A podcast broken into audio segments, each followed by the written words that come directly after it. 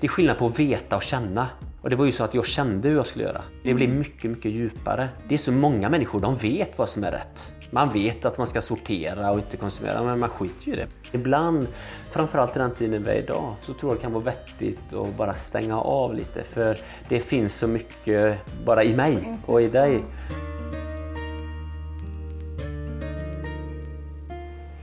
Jag heter Josefin Turesson Kämpe.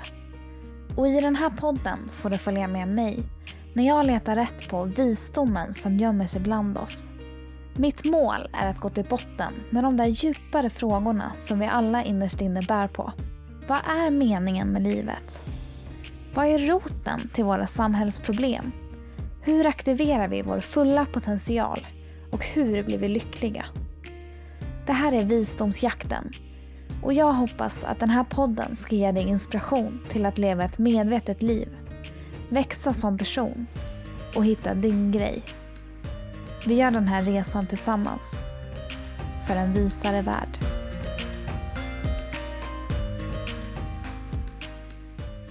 Hej på er! Det känns som att det var evigheter sedan som jag spelade in de här små introduktionerna. En månad är ändå ganska lång tid, har jag insett. Dagens intervju spelade jag in i somras när jag reste runt i norra Sverige. Då fick jag bland annat hälsa på hemma hos Marcus Torjeby, som en del av er kanske känner igen. Han har varit med i en hel del intervjuer tidigare och pratat om varför han, när han var i 20-årsåldern, valde att bosätta sig ute i skogen och leva där helt själv i en kåta i fyra och ett halvt år. Han är också känd för sitt engagemang inom löpning som han också har skrivit en bok om. Och när han var liten så insjuknade hans mamma plötsligt i MS och han beskriver beslutet att flytta ut i skogen som nödvändigt för att hitta tillbaka till sig själv och hantera sin ångest och rädsla. Och Marcus är idag 44 år och bor i en stuga i Järpen med sin hustru Frida och deras barn. Han försörjer sig på att skriva och föreläsa och släppte förra året boken Sova ute. I dagens samtal pratar vi om vilka insikter han fick under den här perioden i skogen. Vad vi kan lära oss av naturen. Hur han överkom mörkrädsla och rastlöshet. Och vad som hände när han stängde av alla intryck. Vi pratar också om att hitta en balans mellan sina egna och andras behov. Vad vi missar när vi blir alltför bekväma. Och hur vi hittar vår unika väg i livet. Och massa andra saker.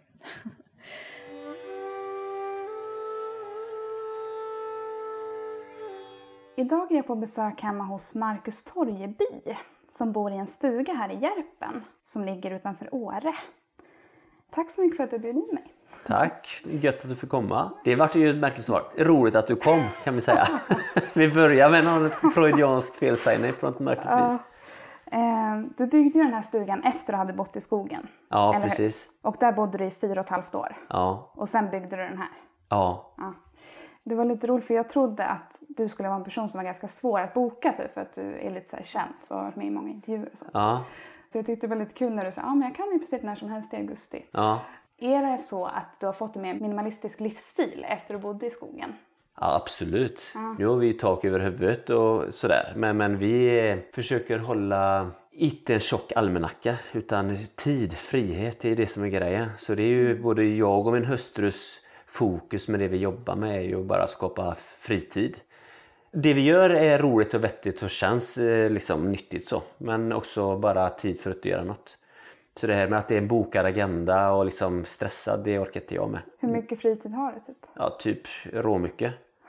Sen är det ju grejer som jag ska göra. Liksom, nu håller jag ju på att bygga ett hus. Och, men det är ju fritid också. Jag går ut på morgonen och så bankar lite. Och så går jag och Fred ut och springer. Så tar det den tid det tar. Sen har man ju liksom föreläsningar som ska göras. Och vi har en ny bok som ska göras. Och då är det lite mer fokus. Men det är ett väldigt fritt liv. Men det har också tagit tid att komma dit. Så kan jag säga. Det kanske låter bara, men vad härligt. Ja, men det är, jag är 44 år och aldrig varit anställd. Utan vi har ju verkligen ja, men valt det här. På vilket sätt har det tagit tid att komma dit? Då? Nej men hur ska man säga? Det normala är väl att man går i skolan och så utbildar man sig till någonting och så söker man jobb. Så har jag ju aldrig gjort. Utan det har ju varit skolan och inte funkat. Jag vet att jag har haft något form av kreativt i huvudet men jag är ju inte kreativ på det klassiska sättet att jag målar eller fotograferar utan men med någon form av frihet och en stark drivkraft. Så jag flyttade ut i skogen och så bodde jag där för jag kände att jag måste hitta min riktning på något sätt. Och riktningen var bara att jag vill ha mycket frihet. Ja men hur ska man få ihop det där då? Man måste ju ändå ha mat på bordet träffa Frida, fick barn. Så det var ju liksom en resa att komma fram till vad som funkar för oss. Mm. Och den var ju inte helt lätt alltid. Så vi har ju också levt på små, små medel och det finns ju en stor frihet i det men det kan ju också vara väldigt tungt ibland. När det är för hårt, när man letar kronor på golvet för att köpa havregryn till barnen. Så. Mm. Det var ju kanske inte svinhärligt men vi kände att ja, men vi får komma igenom den här för på andra sidan finns det något gött. Och jag tror att många som jobbar kreativt kan känna igen det. Men man betalar gärna det, eller gärna, men man betalar det priset. Men jag tror det är viktigt att komma över på andra sidan för om det bara fortsätter och är precis på marginalerna jämt så tror jag att man kanske tröttnar. För du får ju också ett ansvar, jag är ju trebarnsfarsa och sådär. Mm. Så jag tänkte att du skulle få berätta lite mer om varför du valde att bo i skogen. Mm. För det här är ju ganska länge sedan nu väl? Ja. När du var 20 typ? Ja, jag flyttade tillbaka in 2000 24 kanske. Ja, och då var du runt 20? Eller? Ja, då var jag Nej. runt 25. 25, okej. Okay. Då flyttade du ut i skogen, här mm. i Järpen, i närheten? Ja. ja. Vad var det som fick dig att göra det? Ja, men det var ju kaos i huvudet kan man säga. Jag hade ju sprungit och varit ganska duktig på det. Jag hade lagt mycket av min energi på det. Och sen när det, det försvann, jag höll lite måttet och blev skadad. Jag hade en tränare som var ganska hetsig. Så. Mm. Och sen så hade jag en mamma som var väldigt eh, sjuk, som hade blivit sjuk när jag var 10. Satt i rullstol, MS, mata, tvätta, gå på toa. Hela det vårdande. Ja. Och jag bara kokade i huvudet. Jag kände bara att jag orkar inte detta. Och det var så mycket gap och skrik hemma. Så. Mamma var fantastisk men det var inte mm. lätt för mig och mina syskon och pappa. Så. Jag kände bara att jag, jag måste hitta någon riktning liksom. I början hade jag ju hängt upp mycket på att jag sprang och det gick bra. Det var något konkret, något tydligt och sen så när det där försvann jag blev skadad och ja, min tränare var, han var väldigt intensiv och ställde väl krav på mig som jag inte klarade av att hålla. Och det var som att jag vet jag kom hem från ett träningsläger i Österrike. Vi skulle satsa på att springa junior-EM och jag var skadad och jag hade liksom inget skydd mot oro. Så det var som att jag kunde knappt andas. Jag hade väl ångest men jag visste inte vad det var. Jag pratade mm. inte med någon om det. Mm. Och då tog jag beslutet att okej, okay, jag måste hitta min egen grej i detta. Och då tänkte jag om jag flyttar ut i skogen och helt själv ett tag, typ ett år minst, så kanske jag hittar en riktning. Så det var det jag mm. gjorde. Så jag bara tog tåget i augusti och hoppade över Järpen. Okej, gick det sen två mil då? Ja, över höjden här. Okay. Åker du bil så är det egentligen bara 12 kilometer men om du går över höjden så blir det, ja, så då gick jag Shit. åt detta hållet och så ja. hittade jag en glänta då som låg nära vatten och så byggde jag ett läger där. Så stannade jag där i ja, fyra och ett halvt år då. Ja, att det blev så länge. Mm, men det var för att det var så härligt. Ja. Det var verkligen rågrymt. Och jag kan förstå att folk kan tycka att det känns jättekonstigt att bo där och själv och ensam. När man är 20 ska man inte vara på party då. Jag har ju aldrig varit intresserad av Nej, den världen. Men det är underbart. Tänk att bara vara själv och sen såklart det var jobbigt i början, rastlöshet, mörkrädsla. Men det var ju ofta om man ska göra något man aldrig gjort så är det ju alltid som jobbigast i början. Så det gäller bara att hålla ut. Och det visste jag nog. Så jag bara höll ut och sen så bara var det som att en stor frihet öppnades efter några månader. Mm. Så jag längtar liksom aldrig bort. Tänk att vakna varje dag och vara utvilad och bara känna att jag är på det stället jag ska vara. så det har varit grymt helt enkelt. Um, var det ett svårt steg att ta för dig, alltså när du bestämde dig? Inte alls svårt. Nej. Jag är svinbra på när jag vill göra något så gör jag det. Det är mycket grejer jag är dålig på men det är jag bra på. Jag, mina, om jag får säga mina starka sidor så är det att eh, jag, då är jag bra. Och jag, det här med kompistryck, alltså jag har aldrig förstått det. Nej. Liksom att alla andra gör ju på det sättet, ja men det skiter jag i. Och då oroar jag mig inte utan när jag känner att jag vill göra något och då kan man ju låta som Ja men vilket stort ego det är. Ja, kanske. Men jag, när jag vill, då gör jag och så mm. grunnar jag inte så mycket på det. Mm. Bryr sig inte om vad andra tänker. Nej, sen har jag ju känt i perioder så kan man ju, om man går och är lite så velig. Om jag då pratar med någon så vill ju människor väl. Och då vill de ju ofta ge råd. Och det kan ju bara bli ändå mer förvirrande sådär. Så jag har nog lärt mig att när jag inte vet vad jag vill, då ska jag inte säga det. Utan då får jag sansa mig tills jag hittar. Förstår du? Mm. Att bo i skogen, det kan ju vara så här, varför gör man det? Men jag hade bestämt mig och då är det som att folk frågar inte mer. Nej. De bara, okej okay, då är det ju självklart, de ser på mig att jag vill göra det och då är det inget kött. Mm. Då kanske det inte är så bra att berätta för sina kompisar för Precis. då blir man påverkad. Typ. Ja, för de vill hjälpa dig och då blir det naturligt. Va? Men shit, ska jag göra det eller det? Och så folk vill hjälpa och då blir det bara, då får du bara yttre belastning på dig.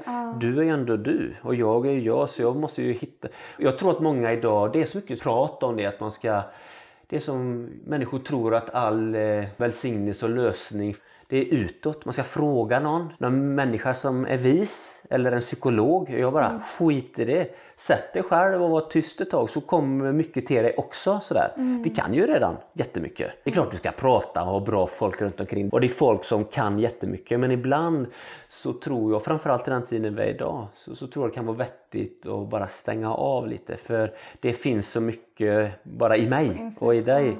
Om du bara vågar lyssna lite på det här. Och ibland så, det är ju inget nytt det jag pratar om. Jag menar munkar och nunnor har ju fattat det i tusentals år. Men ibland att bara stilla sig lite. Och jag tror att det är en utmaning i den tiden vi är nu. Mm. Ja, För det går så fort. Ja. Och man tror att men shit, man ser så mycket och det verkar vara shiny liksom. Skit i det. Ju fortare man förstår att 99,9% av allt som finns här utanför oss kommer jag missa. Ju fortare man förstår det ju bättre är det. Så fokusera på den promillen som är din. Ha lite mindre förväntningar och lite mindre krav. Typ. Ja precis och just att låta det ta lite tid. Jag menar jag är ju 44 och bara tycker att det är ett grymt liv. Så, Det har alltid varit ett bra liv. Sen även om det var det tog tid att hitta min riktning och vad jag ska jobba med och sådär. Men shit, vi bor ju i västvärlden 2020. Det är ju grymt liksom. Man kan ju få låta det ta lite tid. Sen behöver man ju ha mat på bordet. Men det är inte så krångligt att få menar jag. Nej. Det där kan jag känna igen mig i, att man så här har jättemycket man vill göra. Jag har det problemet jättemycket, att jag har svårt att ta beslut. Det tycker jag är ett jättestort problem. Nej men det kan jag förstå. Men har du, kände du så innan du kom in i skogen? Nej men då sprang jag ju. Så där har jag alltid varit fokuserad eh, så. Men för mig så var väl mer problemet det här med men vad ska jag försörja mig som? Vad ska jag göra? Jag har aldrig haft någon frid över det där. Att bara gå upp samma tid, det funkar inte. Det låter som att jag är världens mest bortskämda människa. Jag tror inte det handlar om det utan det är mer att jag inte känner mening då. Nej, Så, så det tog tid för mig att hitta min mening. För mig är det viktigt att känna men, att det känns meningsfullt. Och då ju- kan jag göra massa tråkiga grejer för det känns meningsfullt och då gör jag det. Och jag gör det all in så. Men att hitta sin mening, och det är väl den här klassikern att inte söka lycka utan mer kanske söka sin mening sådär. Kan man inte söka både och då? Lycka och? Jo men jag tror att det, lycka, det är något som infinner sig då. Ah, okej. Eh, Så, så jag, jag tror att det är steg två. Ah, jag ja, tror att det är bättre och Börja och- med mening liksom. Ja, för då, är, då kommer den känslan. Lycka är ju med, jag vet inte, det är ju bara som jag tänker i mitt lilla huvud. Det är ju något, en känsla som kan ibland infinna sig sådär. Det kommer den inte hela tiden men det känns ändå meningsfullt och den är mycket starkare. Det är som en underström. Det är när du simmar lite ner så, Golfströmmen på något vis. Det andra är mer eh, sam, varmt sommarvatten och det är gött att det är. Men, men Golfströmmen är konstant liksom. Det är meningen, tror jag. Ja. Men det där är intressant för att en fråga som jag har haft med mig är ju så här, vad är meningen med livet? Tror du att det finns en mening med livet eller att den är liksom olika för alla människor? Men att leva det livet som man ska leva på något sätt. Alltså att man bara ställer sig den frågan. Att leva det livet som du ska leva och jag ska leva mitt liv. Och då måste man ju ställa sig den frågan och börja reflektera över det. Och så behöver du inte så göra några brotten, det tar lite tid så. Att hitta det man är bra på typ eller? Ja, det tror jag hänger ihop för då får man också den här drivkraften. Det finns ju en otrolig drivkraft när man gör det som man brinner för. Och, och då kan det se jättemärkligt ut från utsidan. Varför var jag ute i skogen i fyra och ett halvt år? Det ser ju bara kallt och smutsigt ut. Men jag brann ju för det. Jag bara var ju bara råmotiverad. Jag kom igenom mörkrädsla, jag kom igenom kyla, ensamhet för att jag ville. Så det är ju skitfräckt. Och så kan man tycka, ja, men inte det är bortskämt så kan ju inte alla tänka, ah, jo 2020 så tror jag kan, man kan göra det. Hade jag levt 1915 då tror jag det hade varit annorlunda. Det var en annan tid men nu är vi ju Absolut, vi har våra utmaningar men det är en fantastisk tid. Helt Ja, ärligt. Men det blir ju mest förvirrande också när du är en ung människa och så säger man i skolan, men eh, du kan bli precis vad du vill. Det är ju bara panik. Om du inte vet vad du vill menar jag. Ja. Så det kanske är en fråga man behöver ställa sig lite mer- ofta helt enkelt. Att hitta det, för jag ser ju när poletten trillar ner. Det är så underbart. Jag ser ju som bara mina döttrar, ja men de är ju fortfarande unga och små. Men när de är inne i leken som förälder så är man ju bara då är man ju hemma. Så så länge man hittar något där man får lite så här handsvett, då tror jag då kommer det ordna sig. Ja. Men vi ska gå tillbaka lite till hur det var när du bodde i skogen. Mm. Hur var det att bo i skogen? Eh, beroende på årstid så var det ju en viss typ det var ju lite olika belastning beroende på årstid. Så det var, I huvudet var det som jobbigast att bo ute när det var vår och lite varmt sådär. För det var ju inte som så ansträngande att bo ute då. Så då var det som tankarna blev större. Men på vintern var det lite tuffare. Det var ibland, jag hade ju, vad hade jag som kallast? 42 minus hade jag som Oj, kallast. oj. Och är du ute i det då då, runt 2000, det var ju väldigt sällan det är så kallt längre än 2-3 veckor. Men då kanske det blir minus 20 sen, så det är ändå ganska kallt så. Men då behöver du, eller jag behövde fokusera bara för att hålla livet och det kändes skithärligt. Det var ju bara total fokus. Så, så då behöver man inte fundera så mycket. Men sen då när våren kom och det blev lättare så var det som bara, ah, tankarna bara blev större. Så, så det, det var lite olika beroende på årstid. Och jag njöt av alla. Det var ju också gött när våren kom och fåglarna började kvittra och det var ju så lättare. Varför är det tyst i skogen på vintern? Det är ju så. Fåglarna är tysta, de bara samlar energi och det var ju så jag gjorde också. Sen så kommer våren, allting bara sätts igång. Du bara får massa hormoner och... Ja men lite så, jag tror att det är naturligt egentligen att följa det. Ja, känner du att du har gjort det nu efter? Absolut! Det är klart det är lite större utmaning nu när man har barn och samhället är ju inte riktigt uppbyggt på det sättet. Nu börjar ju skolan här om någon vecka och det drar igång och aktiviteter och, och så är det egentligen lugnt på sommaren om man säger. så ser ju ett normalt liv ut idag men om man pratar hur det är i naturen så är det kanske tvärtom. Den går ju mer i träda senhöst och så ligger den i någon form av vila eftertänksamhet på vintern och sen så börjar det sätta igång på våren och så produceras det på sommaren och sen så skördar man på hösten tidigt. Men vi gör ju typ precis tvärtom. Vi har ju semester på sommaren. Ja. Alltså så. Men vi kanske borde ha, då har man tillräckligt med kraft, dagarna långa då. När man bor här i Norden. Så, så tror jag. Och vi försöker ju lite leva mer så. Men jag har ju läst lite i din bok, den här Sova ute. Och jag tänker kring mat och sånt där. Du gick väl ner till affären ibland, typ någon, några enstaka gånger och köpte på dig Absolut. råvaror. Och så hade du någon form av spritkök du lagade mat. Mest, jag bara tände en eld på morgonen ja. Okej. Så hade jag spritkök. Jag eldade på ren bensin då, alltså kemisk ren. Och det var, kostade för mycket så det var väldigt sällan jag gjorde det. Lite på sommaren sådär. Okej. Så 99,9% av gångerna så bara tände jag en eld och så hade jag en stålkastrull. Mm. Mm, Okej. Och eh, du pratade lite om de här utmaningarna med mörkrädslan och rastlösheten. Kan du berätta lite om vad det var som hände? Nej men vad då? Det var ju, jag hade ju aldrig bott i skogen och det är klart det är ju en helt annorlunda grej att vara själv utlämnad eh, på det viset. Det var ju också det jag ville men det, jag har ju heller aldrig... Så det var ju två stora kamper jag hade. Det var ju rastlösheten, att vara ensam hela tiden utan att prata med någon. Det var ju jobbigt. Och det tog ju det tog ett par månader innan jag blev av med det och då lösningen var ju att bara inte göra något. Och sitta på en stubbe. Att stubba brukar jag kalla det. Okej. Och bara sitta still. Och jag är ju en rårastlös människa. Jag pratar fort och det är mycket fart.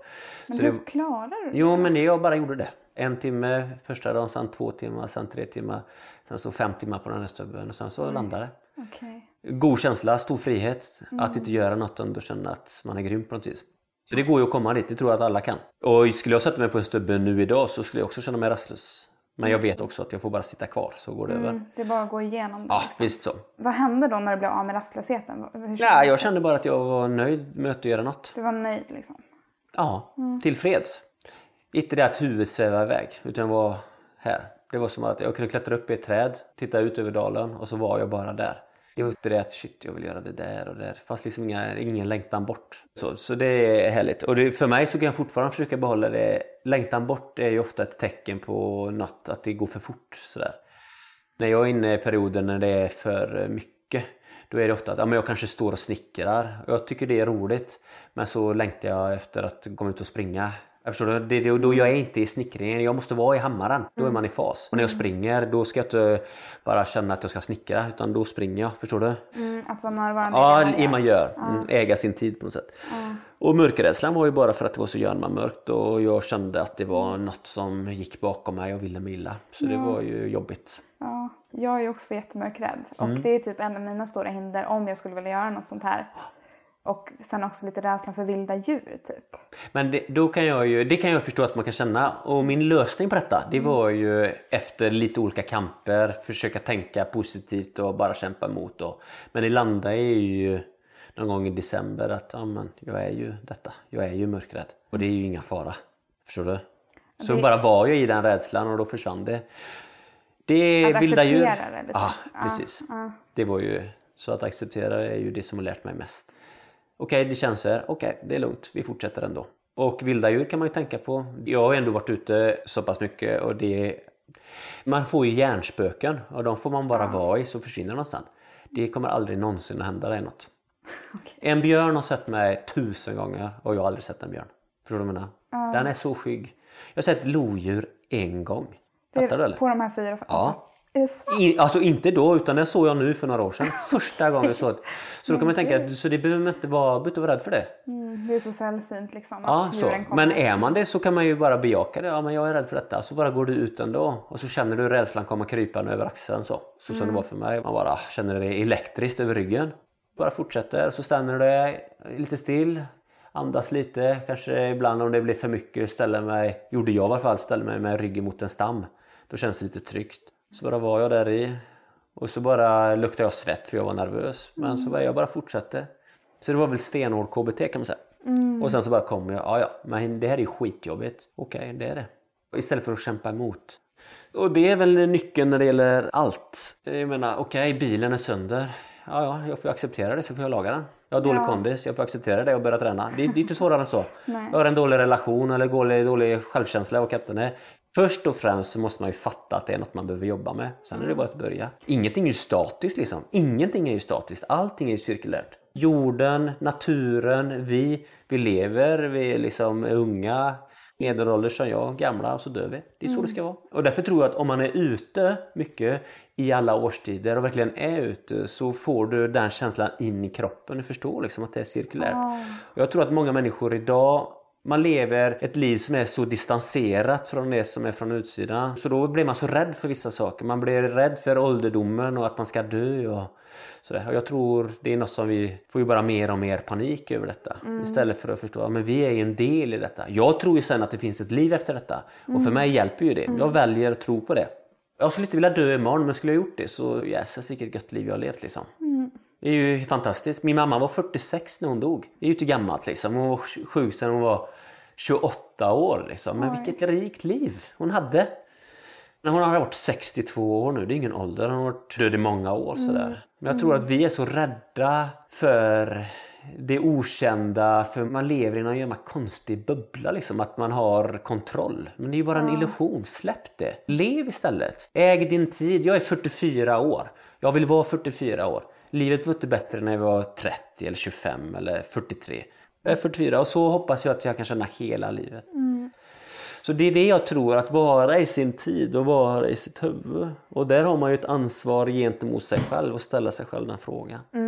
Men vad är ingrediensen då för att leva ett bra liv skulle du säga? Att vara här. Att vara här och nu? Ja, och det är inte alltid så jävla lätt och jag tror att det kanske blir lite svårare och svårare.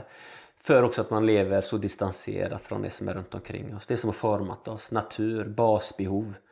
Det är ju det som liksom är den godaste känslan. Basbehoven. Att få bara brottas med dem. Du vet, simma under vattnet, tända en eld, frysa, hunger, vara mätt. Det är liksom det, där får du den största tillfredsställelsen. Ja. Och sen så hur långt bort ifrån det vi människor lever idag. Och så pratar vi om utveckling. Alltså jag tycker inte det. Jag har ju varit, nu var det länge sedan jag reste och jag ska inte vara någon romantisk bild av att det, var, det är bättre på så många andra ställen. Men tydligtvis är det ju många människor som mår dåligt i Sverige till exempel. Eftersom 1,6 miljoner svenskar äter medicin för skallen typ varje dag. Alltså varför? Och så är jag i Tanzania, bodde där.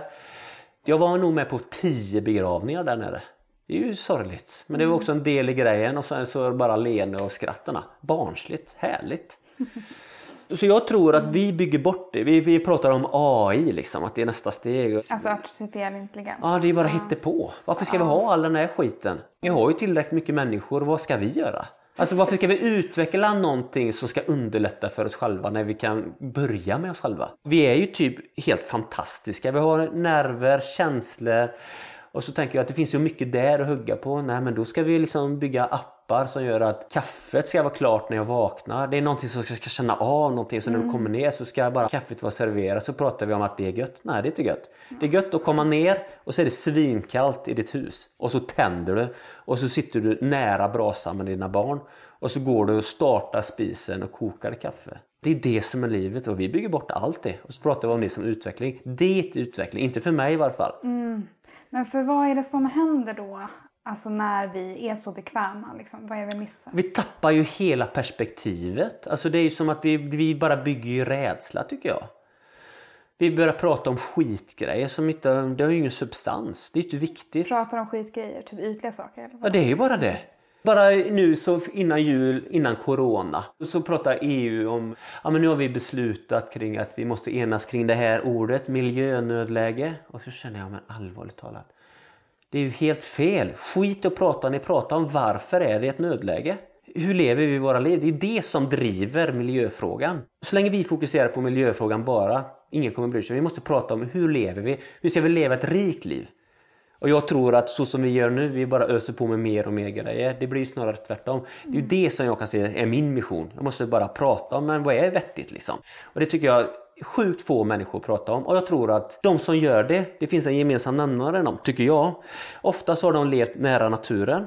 De tror på ett liv efter detta och de är inte rädda för att dö. De Mm. borde vi lyssna lite mer på, men de är inte så intresserade av att köta liksom. De vill bara leva sitt liv. De är inte intresserade av att skriva böcker eller stå på en scen, utan de bara fortsätter liksom. Lite så kan jag känna. Men vart går gränsen där? För att människan är ju ändå, vi har ju en drivkraft att utveckla saker och så här, samhället också, att det liksom ska bli bättre och bättre saker och ting. Absolut, men det finns ju också någonting fint i att utvecklas mot att vara nöjd med lite. Fattar du vilken frihet det finns?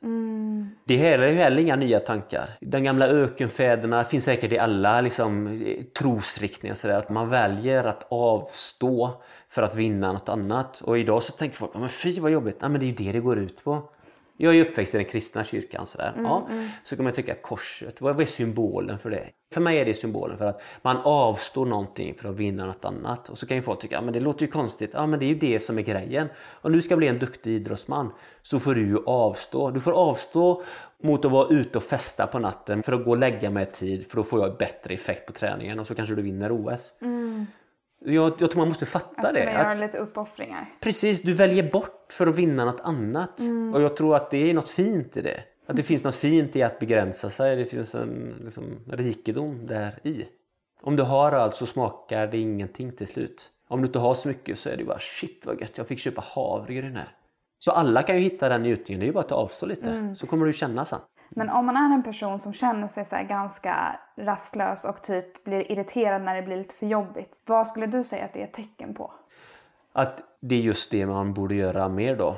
På samma sätt som att eh, ofta håller man ju sig ifrån de grejerna man tycker skaver lite. Men det kanske finns någonting där i som kan vara nyttigt. Om du har en muskelknuta i vaden, ska du bli av med den så kanske du får massera bort den hårt. Det gör ju jätteont men det är det som ska till. Och då låter det som att ska man bara gå runt och pina sig? Det är ju inte det. Men ibland så behöver man gå igenom vissa grejer för att komma ut på andra sidan. Det här är ju en konstant pågående process. Så. Alltså man ställa sig den frågan hela tiden. Alltså är jag på rätt riktning? Hur är det? Är det gött? Nej. Vad behöver jag jobba med? Rastlös? Ja men du vet, det går ju hundra för mig liksom. Men du pratar om det här hitta din riktning. Mm. Är det detsamma som att hitta det man ska göra i livet och hur man ska leva sitt liv? Ja, jag tror det. Och hur hittade du din riktning? Genom att bara sätta mig i en situation som var mycket stilla. Till slut så hittade jag ju någonting. Ja, men för mig var det mer, jag förstod vad jag inte skulle göra. Okej. Och utifrån det så hittade jag riktningen. Förstår du jag menar? För ofta så blir det så att man, man söker, men vad är det som går igång på? Men det, det funkar inte för mig. För mig var det mer bara, om det här funkar ju inte. Okej. Jag kan ju inte gå upp samma tid varje dag. Okej, men ganska mycket jobb är ju det. Så vad ska jag göra då liksom? Och sen så, så började det på något vis. Men du hittade det när du var i skogen? Liksom. Ja, men det var en lång process också med Frida. Så, så att, att jag lever på att skriva, det är inte så stort kanske för andra, men för mig är det sjukt stort. Alltså om man vet vilka svårigheter jag har haft med allt från skola till, ja du vet, det är helt sjukt. Jag är råimpad av mig själv att det är det jag gör. Alltså det låter ju liksom skrytigt men, men jag känner bara, det är som att en som har ett ben skulle vinna OS på 10 000. Men vart det, var det en fråga du ställde dig när du var i skogen eller vart det att det landade automatiskt? Det en insikt? efter ett tag, också med Frida sen. När jag träffade min hustru så var ju det med distans, det var inte lätt för henne. Jag hade ju många barnsjukdomar kan man säga de första åren i vår relation. Barnsjukdomar? Ja men på det sättet eh, att barnsjukdomar i förhållandet. Jag hade ju bara lyssnat på mig själv. Jag hade inte sårat andra människor men jag hade ju inte haft andra människor runt omkring mig. Mm. När du lever i en relation så handlar det om också att ta hänsyn. Och jag förstod liksom inte, jag bara såg att jag gjorde fel liksom. Och jag såg att hon var ledsen, jag förstod liksom inte vad det var. Och det hänger ju också ihop med att mamma var sjuk och vi fick ju göra så mycket vårdande grejer. Om jag skulle gå och bada på sommaren så började morsan att grina liksom. För hon bara, men jag vill inte vara här. Och då kände jag bara, shit, jag har varit inne nu i två veckor, jag måste få bada. Och då grinar hon och då får du stålsätta dig för att göra det. Så då vart jag lite ego där. Och så, ja, men så. så det tog tid för mig att växa in i pappa och maken-rollen sådär. Det var en del i att hitta din riktning. Ja precis. Och sen så då också så när jag började skriva. Jag fick en fråga. Som känner mig lite. Jag, jag sprang någon tävling så hade han en lokal tidning här uppe. Eh, Så kan inte du skriva krönikor? Du har ju säkert lite som du har funderat på. Jag bara, nej det kommer inte gå liksom. Men jag kan be min fru skriva om jag pratar så jag. Så det var så det började. Så hon skrev vad jag pratade. Men sen efter ett år så kände jag att ja, men hon skriver andra ord än vad jag gör. Så då började jag skriva. Och så fick hon ju redigera dem så fruktansvärt mycket. Men det var som att jag förstod att redigering det är inte det som är grejen utan det är historierna som är grejen. Och sen så utifrån det så var det ju som att det började växa på. Och sen så när jag gjorde den här boken Anledningen var ju lite det här att det var så många andra som hade berättat min historia och jag kände att det är ju deras bild av min historia och jag tyckte inte den stämmer. Jag är ju en känslig kille och en kille som inte hade levt om inte hade flyttat ut. Och den bilden vill jag få fram för jag tror att den hade kunnat hjälpa många andra. Så, så det var lite det som drivkraften.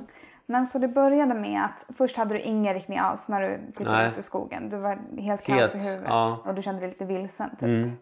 Och då började du bo i skogen och sen började den här processen. Ja, men då kan man säga när man bor i skogen då blir det ett ramverk runt omkring dig. Du är ju tvungen till att förhålla dig till natur, väder, hunger, kyla. Så, så då hjälpte ju det mig att hitta någon riktning bara i det. Så är man förvirrad i huvudet, att sätta sig själv i en sån konkret situation, då blir du tvingad till att göra vissa grejer och det är så skönt. Ja.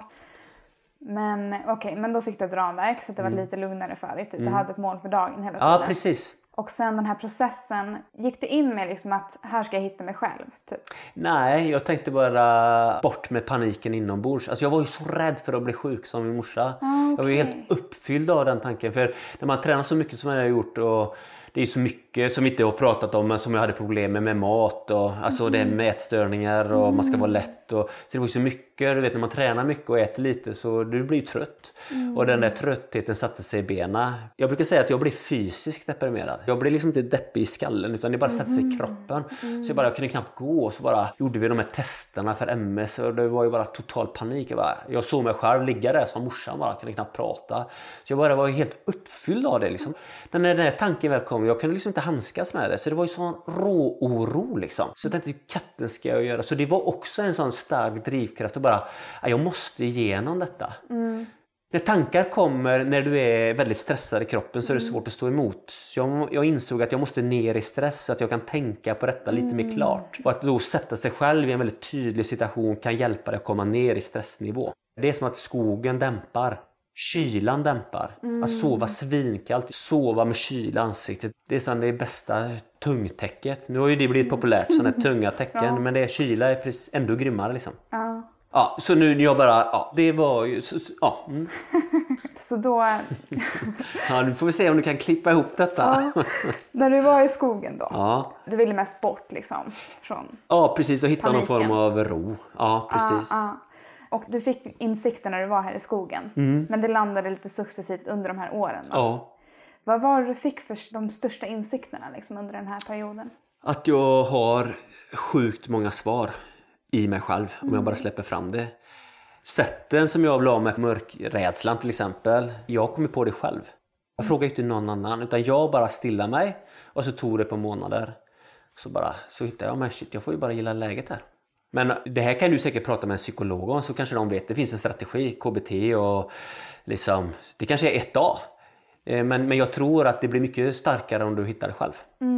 Många säger men det är onödigt att uppfinna hjulet på nytt. Nej, det är det inte alls. Det är svingrymt att göra det. Det är skillnad på att veta och känna. Och det var ju så att jag kände hur jag skulle göra. Det blir mycket, mycket djupare. Det är så många människor, de vet vad som är rätt. Man vet att man ska sortera och inte konsumera, men man skiter ju i det. Man gör ju det ändå. Fortfarande flyger ju, ja men du vet, eller vad det nu är. Men att verkligen känna det liksom. Så det var en skillnad tror jag. Det varit så mycket, mycket djupare.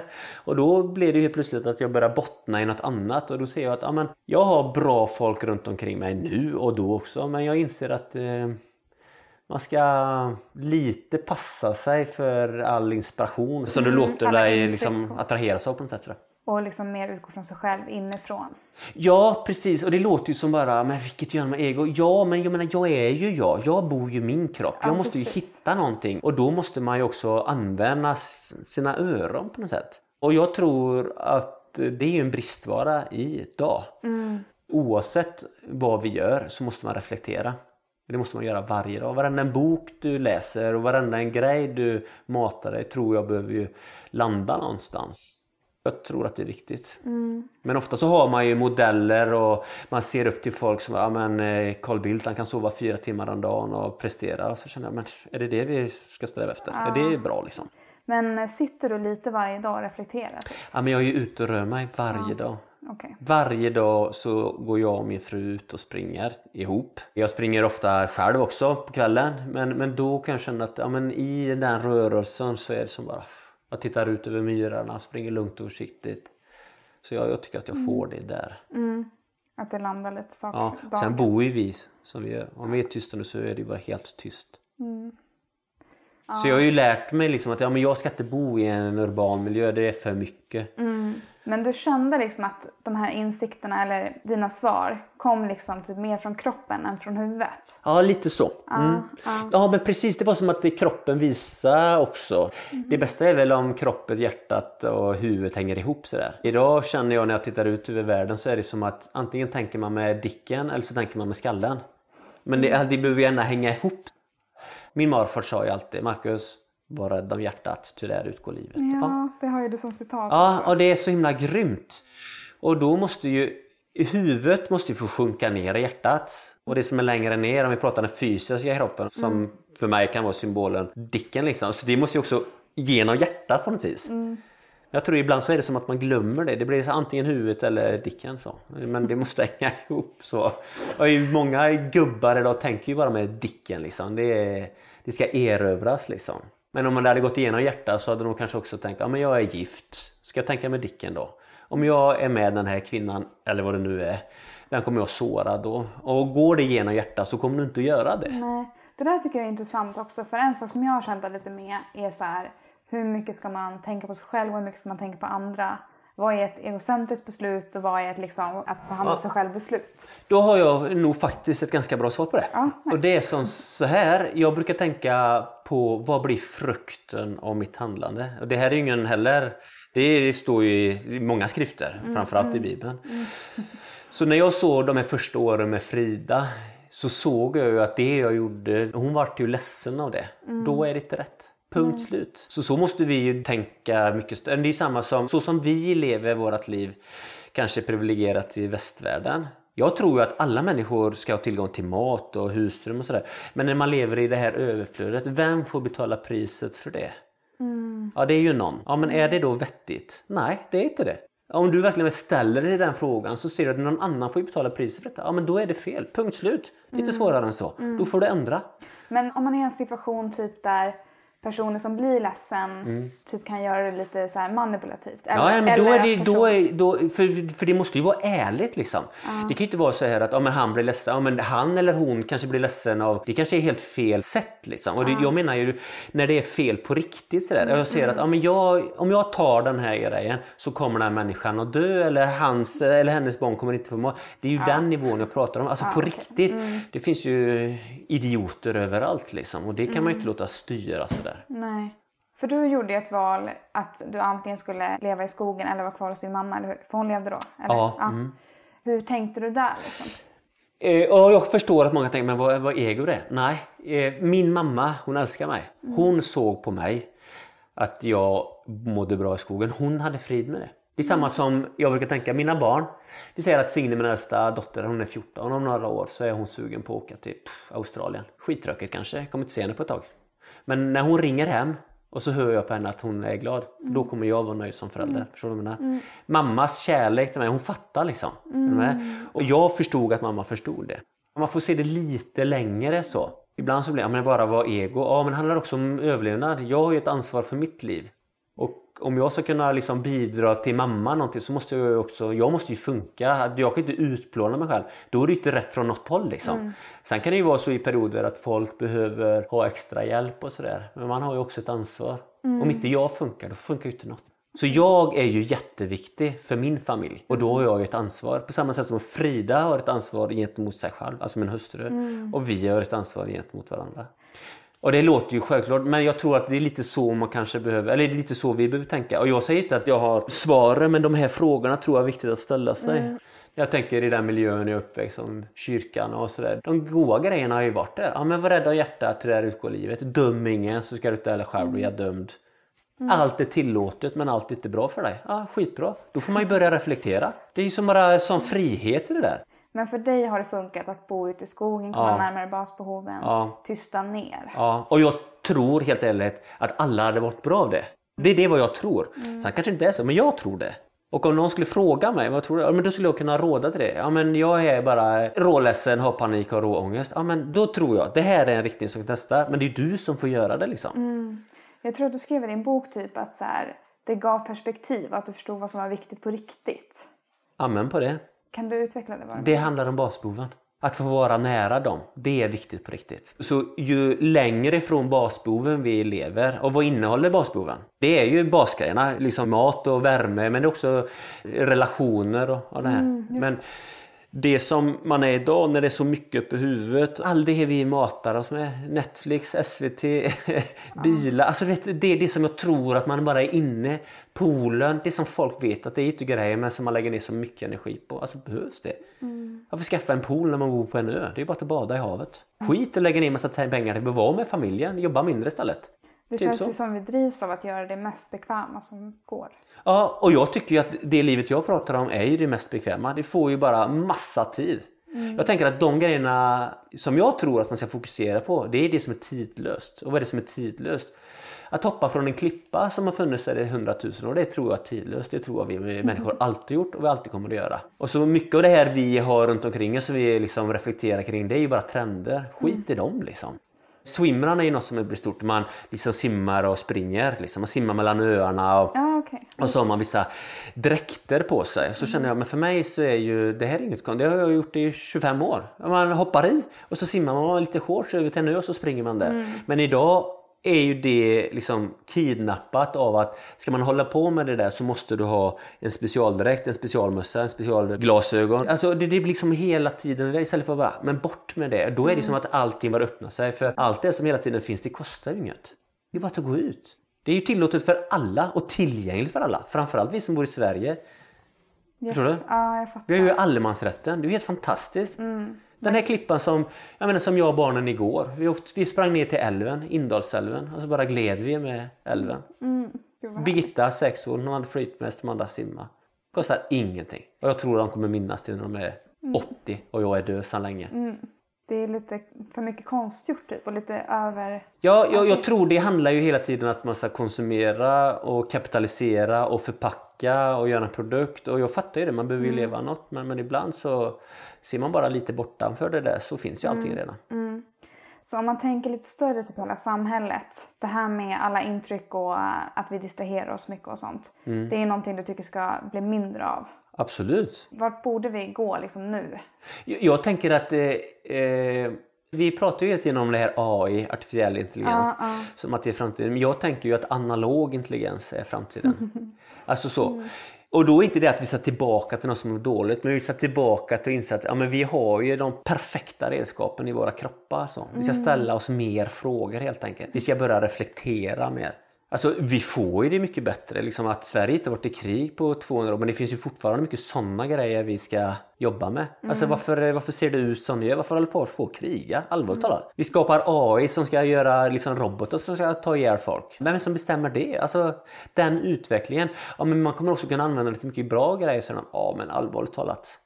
Behöver vi en ny planet liksom? Alltså jag känner ju bara det att ja, men, man hela tiden pratar om att eh, vet han, Steve Hawkins pratar ju om att för länge sedan så sa han att inom tusen år så måste vi liksom börja söka oss efter en annan planet att leva på. Mm. Innan han dog så hade han justerat det hundra år. För han ser att det går fort och så känner jag men vi har ju en planet som funkar. Vi får ju bara styra upp där. Ja. Istället för att bygga oss en helt ny tillvaro på en planet som är råsvårt. Så om vi inte kan få det här till att funka på jorden, hur ska vi då kunna få det till att funka på Mars? Det är bara hitta på. För då blir det hela tiden lösningen att man ska lägga det utåt istället för vi, vi, vi kan ju allt. Vi har alla svar redan nu. Vi pratar om eh, liksom, energieffektivitet. Ja, vi gör lampor som drar mindre och ändå så bara ökar energiåtgången år för år. Varför? Varför köpa 10 t-shirtar när du kan köpa en? Och så använder du den till... Det är bara sådana basgrejer, inte något svårt. Mm. Och så använder du den t-shirten, köp den gärna i bra kvalitet och den kostar mycket. Och så sliter du den så den får patina.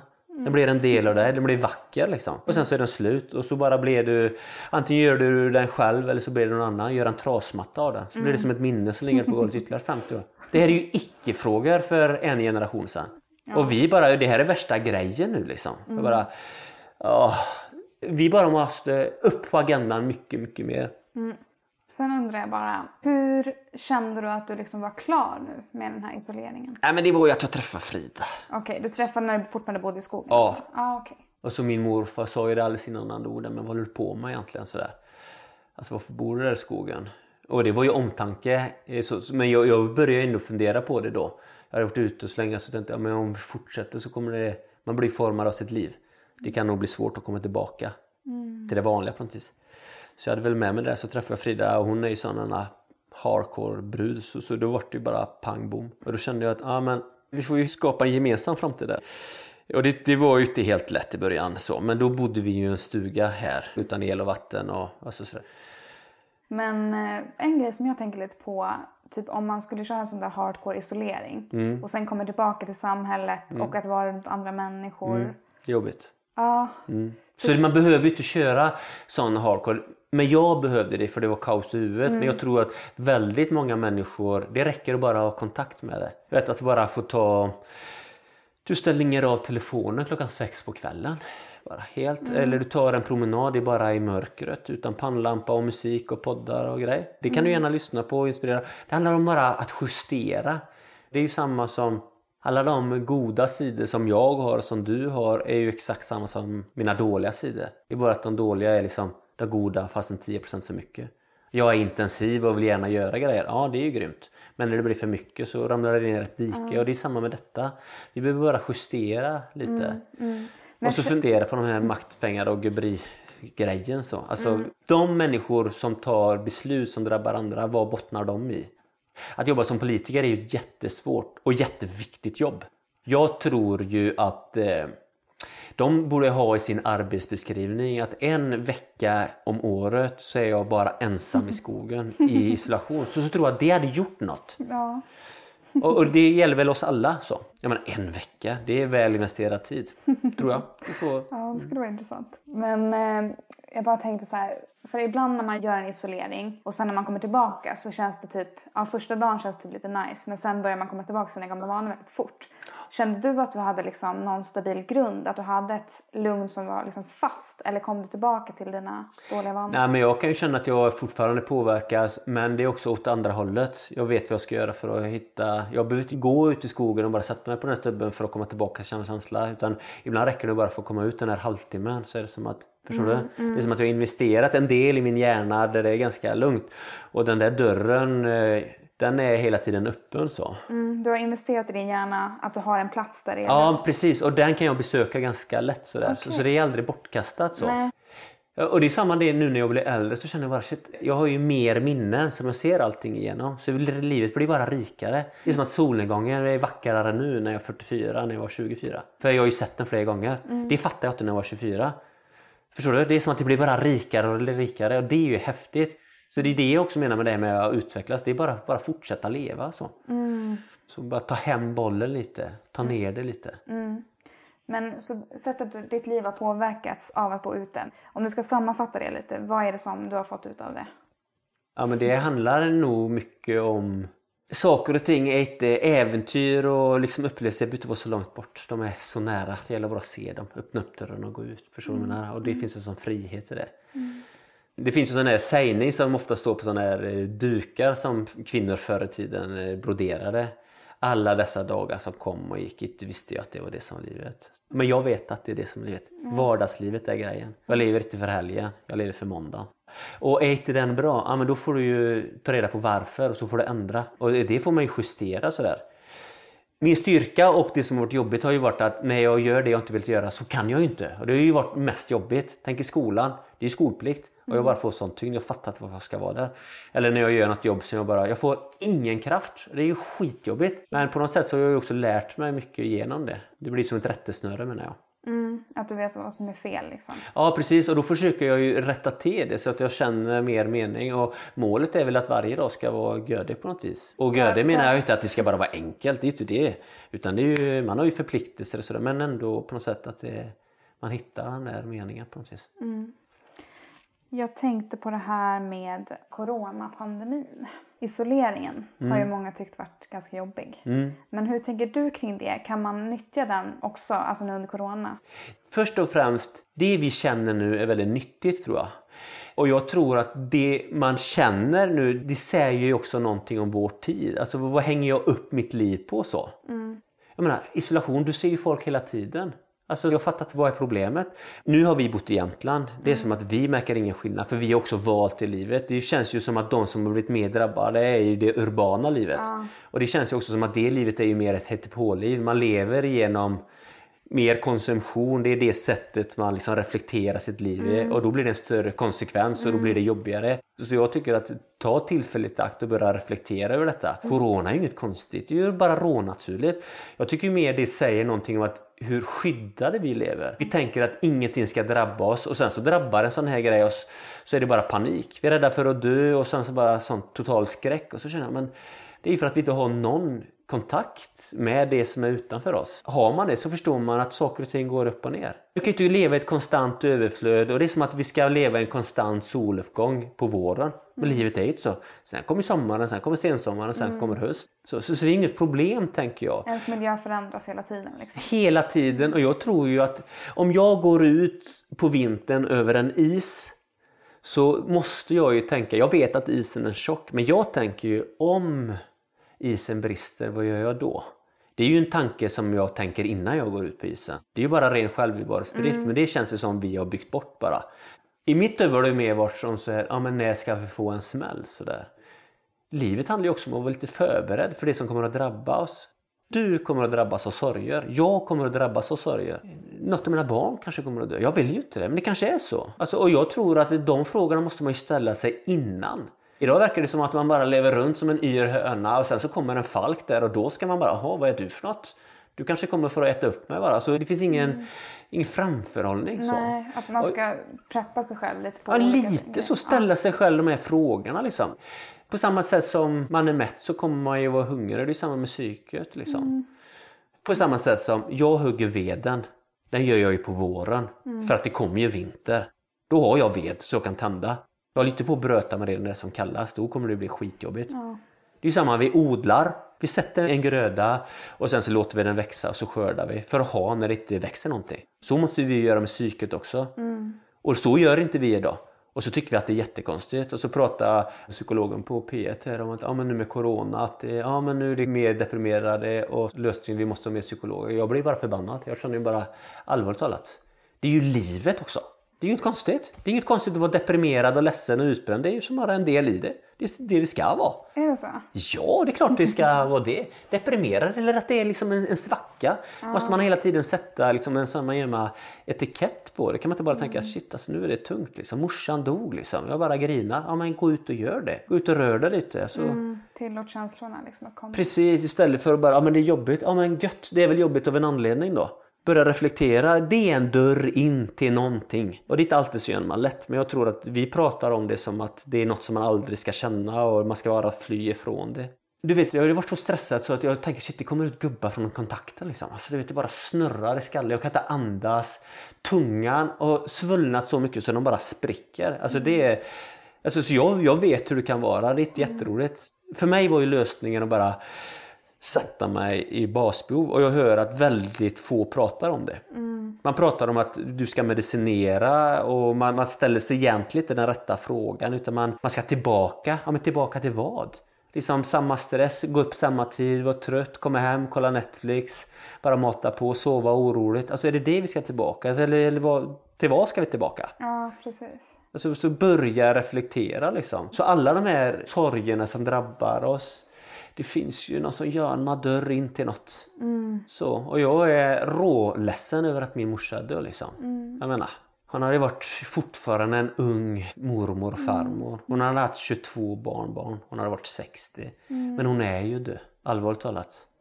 Jag tänker att hon har det bra av det hon är. Ja. Det var kort. Och på något sätt så måste man ju in i den sorgen. Jag och Frida är ute och springer så tänker vi liksom bara Imorgon kanske vi är död. Är det gött nu eller? Ja, då kör vi, fortsätter vi liksom. Så. Leva lite närmare döden också. Typ. Mycket närmare. Det är ju bara råhälligt. Att, eh, det finns ju sådana, det ska man tänka på varje dag. Tycker du det? Ja, ja. verkligen. Ja, det handlar ingenting om att du är deprimerad utan det handlar om att bejaka sitt liv. Sådär. Och få lite perspektiv. Ja. Tänk att ligga där på dödsbädden och känna shit vad spännande detta ska bli. Snart kommer jag att dö liksom. Är det bara svart eller finns det ett liv efter detta? Vilken grej liksom. Ja. Och jag tror att man kan komma dit liksom. Jag försöker jobba åt det hållet sådär. Jag vill leva länge än. Jag har tänkt ofta att jag kommer dö tidigt men just nu så känner jag bara nej, det vet jag inte. Men jag hoppas jag är redo när det kommer. För det kommer ju. Mm. Om vi ska bara sammanfatta lite, om du har någon råd till folk som till exempel är på den här resan att man börjar typ där du var, mm. att man är, har ganska mycket ångest och sånt och ja, känner typ att man inte lever det livet man vill men man har ingen aning vad man ska göra. Jag tänker för mig så någon form av natur och rörelse, alltså det är så himla grymt. Det behöver inte vara löpning, det kan vara att gå ut och gå i skogen en, en lördag, en hel dag, bara själv. Mm. Alltså bara börja där. Det kanske är skitjobbigt. Du kanske bara känner dig rastlös så bara går du igenom det. Och du har med dig en termos med varmt honungsvatten och en macka. Så. Okay, alltså, jag, jag bara tänker, ja, men sådär, det, det, det, kan vara så. Det behöver inte vara att flytta ut i skogen som gjorde. Jag behövde det. Mm. Jag går också igång på den typen av äventyr. Men min fru skulle ju aldrig behöva det. Hon är mycket helare än vad jag någonsin kommer att bli och har varit. Så, så, hon behöver inte heller ha den nivån på det mm. utan hon kommer ganska fort dit. Så, mm, mm. så, så man behöver inte alltid överdriva heller och det är lite det jag Ofta så blir det ju läst fokus på när jag varit ute att det är så hårt och kallt och det är häftigt liksom. Men det är inte det som är grejen. Det är bara att jag behövde det. Mm. Och just också att ställa dig själv den frågan och inse bara att ah, men shit, du har mycket. Så släpp fram de tankarna som ligger där inne och ibland är de lite tysta bara. Så då behöver man lyssna lite mer försiktigt. Så då kanske du ska stänga av intrycken. Oh. För alla de här människorna som är runt omkring, ja, men som jag, som folk kanske kommer att lyssna på detta. Jag är ju vanlig snubbe liksom. Eh, och sen så kan jag, jag kan ju se mig själv när jag läser en artikel och så säger jag att det är ju inte sant det han eller hon har skrivit. Och sen så är det någon annan som gör en ny artikel och så har de använt det och till slut så blir det en sanning. Så vet jag att det är ju inte det. Så alla människor som är här ute, de är bara människor. De vet egentligen inte ett skit. Så är det. Så lita på sig själv helt enkelt. Ja, och känn bara. Är det gött eller? Så jag tänker bara, men vad blir frukten av detta då? Ja. Är det bra, då är det bra. Mm. Och då menar jag inte att någon som är psykopat blir sårad. De får gärna bli sårade för de är en psykopat. Men om det är en människa som bara blir sårad på riktigt för att du är elak, ja men då är det inte vettigt. Och jag tror att om du har lite kontakt med hjärtat så ser du det liksom. Mm. Mm. Toppen, det blir perfekt avslutning ja. tycker jag. yes. Tack så jättemycket. Det var lugnt. Tack själv. Du har lyssnat på Visdomsjakten med mig Josefin. Mer information om Marcus hittar du på hans hemsida marcustorgeby.se. Du kan också följa honom på sociala medier, Marcus Torjeby, på Instagram och Facebook. Nästa gäst är Jonas Klingberg som använder dansen som ett verktyg för att hitta hem till sig själv och utforska sitt inre. Han är utbildad fem rytmerlärare som är en slags dansmeditation där man får utforska hur kroppen vill röra sig utifrån fem så kallade rytmer som kaos och stillhet med fokus på att lyssna på vad vi har inom oss som vill uttryckas genom vår kropp. Missa inte det. Vi ses om en månad.